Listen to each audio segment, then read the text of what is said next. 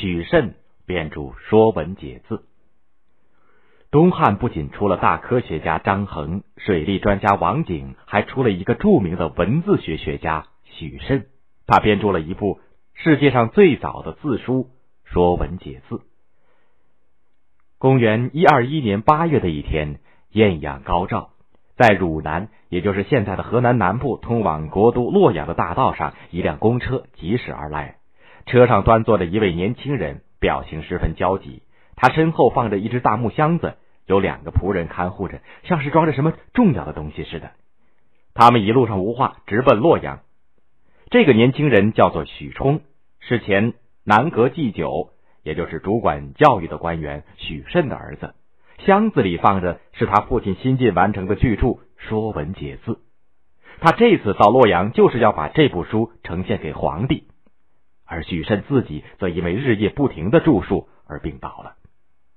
许冲很明白自己这次去洛阳责任重大，《说文解字》虽然是一部字书，但却和现实政治有着极为密切的关系。它的完成将对朝廷治理国家所根据的经学体系，也就是以儒家诗书礼乐易春秋六经为核心的思想体系产生深远的影响。父亲花了二十余年的心血，今天总算大功告成了。想到这里，他回头看了看木箱，露出了会心的笑容。与此同时，在汝南家中的许慎也在焦急的等待着。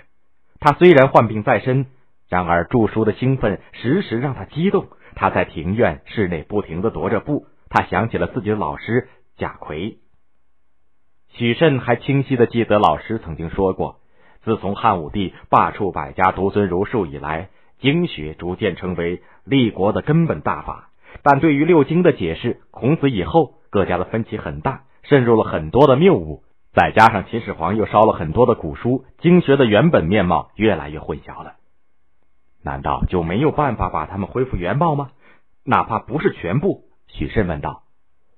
贾逵想了想说：“有，如果能够从文字语言方面有所突破，完全有可能。可这又谈何容易呢？”对于老师说的话，许慎听在耳中，记在心里。从此开始对经学勤奋的钻研，尤其是对于小学更为用心。古代呢，把语言文字方面的学问称为小学。他有了一部要编一部字书的打算。后来许慎做了朝廷的祭酒，在这个期间，他写了《五经异义》一书，辩驳经义，一时名声大振。贾逵对于自己心爱的学生所取得的成就感到由衷的高兴，但是呢，又怕他骄傲自满，便告诫他说。经学问题的彻底解决，绝不能停留在具体字句方面的辨析。你的这部书虽然很好，但是仍然没有跳出这个老套。经书是用文字记录下来的，文字有自己的形、音、义，可以向我们传达文本的意义。所以，只有在这方面有所突破，经学才能够得到真正的发展。我已经老了，希望你能够在这方面多努力。许慎听了老师的话，感触很深。更加坚定了要编一部字书的决心。从此，他一方面继续向贾逵请教文字方面的知识，系统的研究六书的理论。六书呢，也就是象形、会意、指示、转注、假借、形声等六种造字的方法，以及文字的形、音、义之间的关系，加强了理论修养。另一方面，为了拓宽知识，他还对上古社会的宗教、文化、政治、经济等各个方面做了广泛的涉猎。撰写当中。为了搞清一个字的准确的意义呢，他经常要翻大量的文献，或者向学者请教，有的时候还要实地的考察。有时对一个字的解释不满意，他就茶不思饭不想，满脑子都装着这个字儿，一时想通了，又欣喜若狂。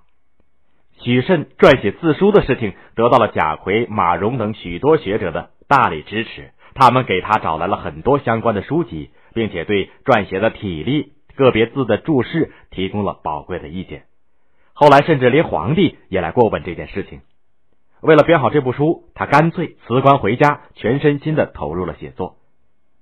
十余年过去了，他的头发白了，身体也熬垮了，终于在公元一二一年撰写成了这部书。许慎的《说文解字》是中国古代第一部用六书理论系统的研究汉字构成和意义的专著。全书共收字九千三百五十三个，所有的文字按照五百四十个部首排列。它还是关于我国上古社会的一部大的百科全书。许冲到达洛阳以后，《说文解字》完成的消息不胫而走，他在洛阳城里传得沸沸扬扬，许多学者大臣都纷纷的到许冲的住处询问和借阅这本书。汉安帝也召见了许冲，并对《说文解字》大加褒奖。就这样，由于《说文解字》本身的价值和学者、朝廷的重视，这套书很快的就流传开了。